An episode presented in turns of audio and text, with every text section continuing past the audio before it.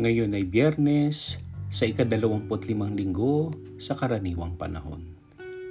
Halina't makinig ng mabuting balita. Ang mabuting balita ng Panginoon ayon kay San Lucas. Isang araw samantalang nananalangin mag-isa si Jesus, lumapit sa kanya ang kanyang mga alagad. Tinanong niya sila, sino raw ako ayon sa mga tao? Sumagot sila, ang sabi po ng ilan ay si Juan Bautista kayo. Sabi naman ng iba si Elias kayo. At may nagsasabi pang nabuhay ang isa sa mga propeta noong una. Kayo naman, ano ang sabi ninyo? Tanong niya sa kanila. Ang Mesiyas ng Diyos, sagot ni Pedro. Itinagubili ni Jesus sa kanyang mga alagad na huwag na nilang sasabihin ito kanino man. At sinabi pa niya sa kanila, ang anak ng tao'y dapat magbata ng maraming hirap. Itatakwil siya ng matatanda ng bayan, ng mga punong saserdote at ng mga iskriba. Ipapapatay nila siya ngunit sa ikatlong araw ay muling mabubuhay. Ang mabuting balita ng Panginoon. Ang malalim na pagkilala sa kapwa ay nagbubunsod sa atin na mahalin ito. Mahirap mahalin ang isang tao na hindi pa natin kilala. We cannot just love a person that is unfamiliar to us. Kaya nga mahalaga sa anumang relasyon ang stage na getting to know each other. Kapag nag interview ako sa mga may nais na magpakasal, una kong itinatanong sa kanila, kilala nyo na ba ang isa't isa? At sasagot ang mga magkasintahan, Opo Father, kilalang kilala na po namin ang isa't isa. So therefore, ang kasal ay isang desisyon na magmahal ng habang buhay na ginagawa ng dalawang taong may malalim na pagkakilala sa isa't isa. Narinig natin sa ating ibanghelyo na nagtanong si Jesus sa kanyang mga alagad ng dalawang magkasunod na tanong. Sino raw ako ayon sa mga tao? At pagkatapos sumagot ng mga alagad sa unang tanong, sinundan agad ito ni Jesus ng isa pang tanong, kayo naman, ano ang sabi ninyo? If I may rephrase that question, tinatanong ni Jesus ang kanyang mga alagad, Sino ako para sa inyo?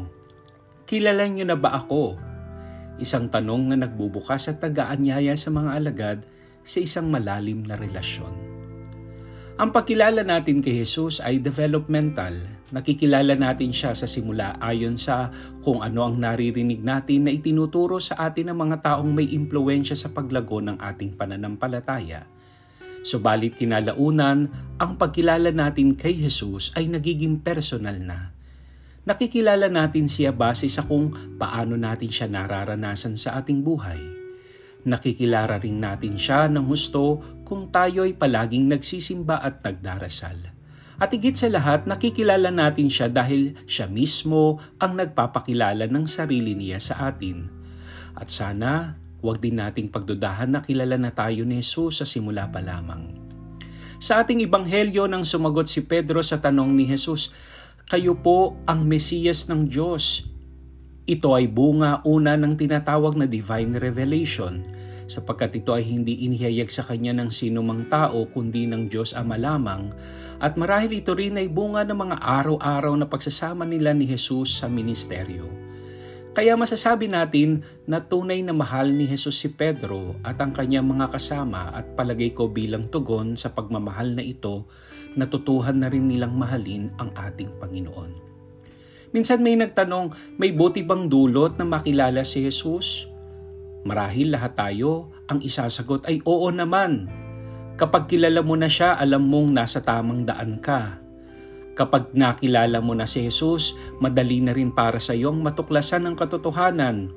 Kapag nakilala mo na at minamahal mo na si Jesus, nagkakaroon na ng, ng makahulugan ang iyong buhay. Kapag mahal mo na si Jesus, madali ka nang makababalik sa Ama. Sa ganito ay pinakilala ni Jesus ang kanyang sarili. Ako ang daan, ang katotohanan at ang buhay, walang makapupunta sa Ama kundi sa pamamagitan ko. Sino ako para sa inyo? Ito'y tanong din ni Jesus sa atin ngayon. May sagot ba tayo sa tanong na ito? Kung wala pa, huwag tayong mag-alala. Inaanyayahan tayo ni Jesus sa isang malalim na relasyon upang makilala natin siya.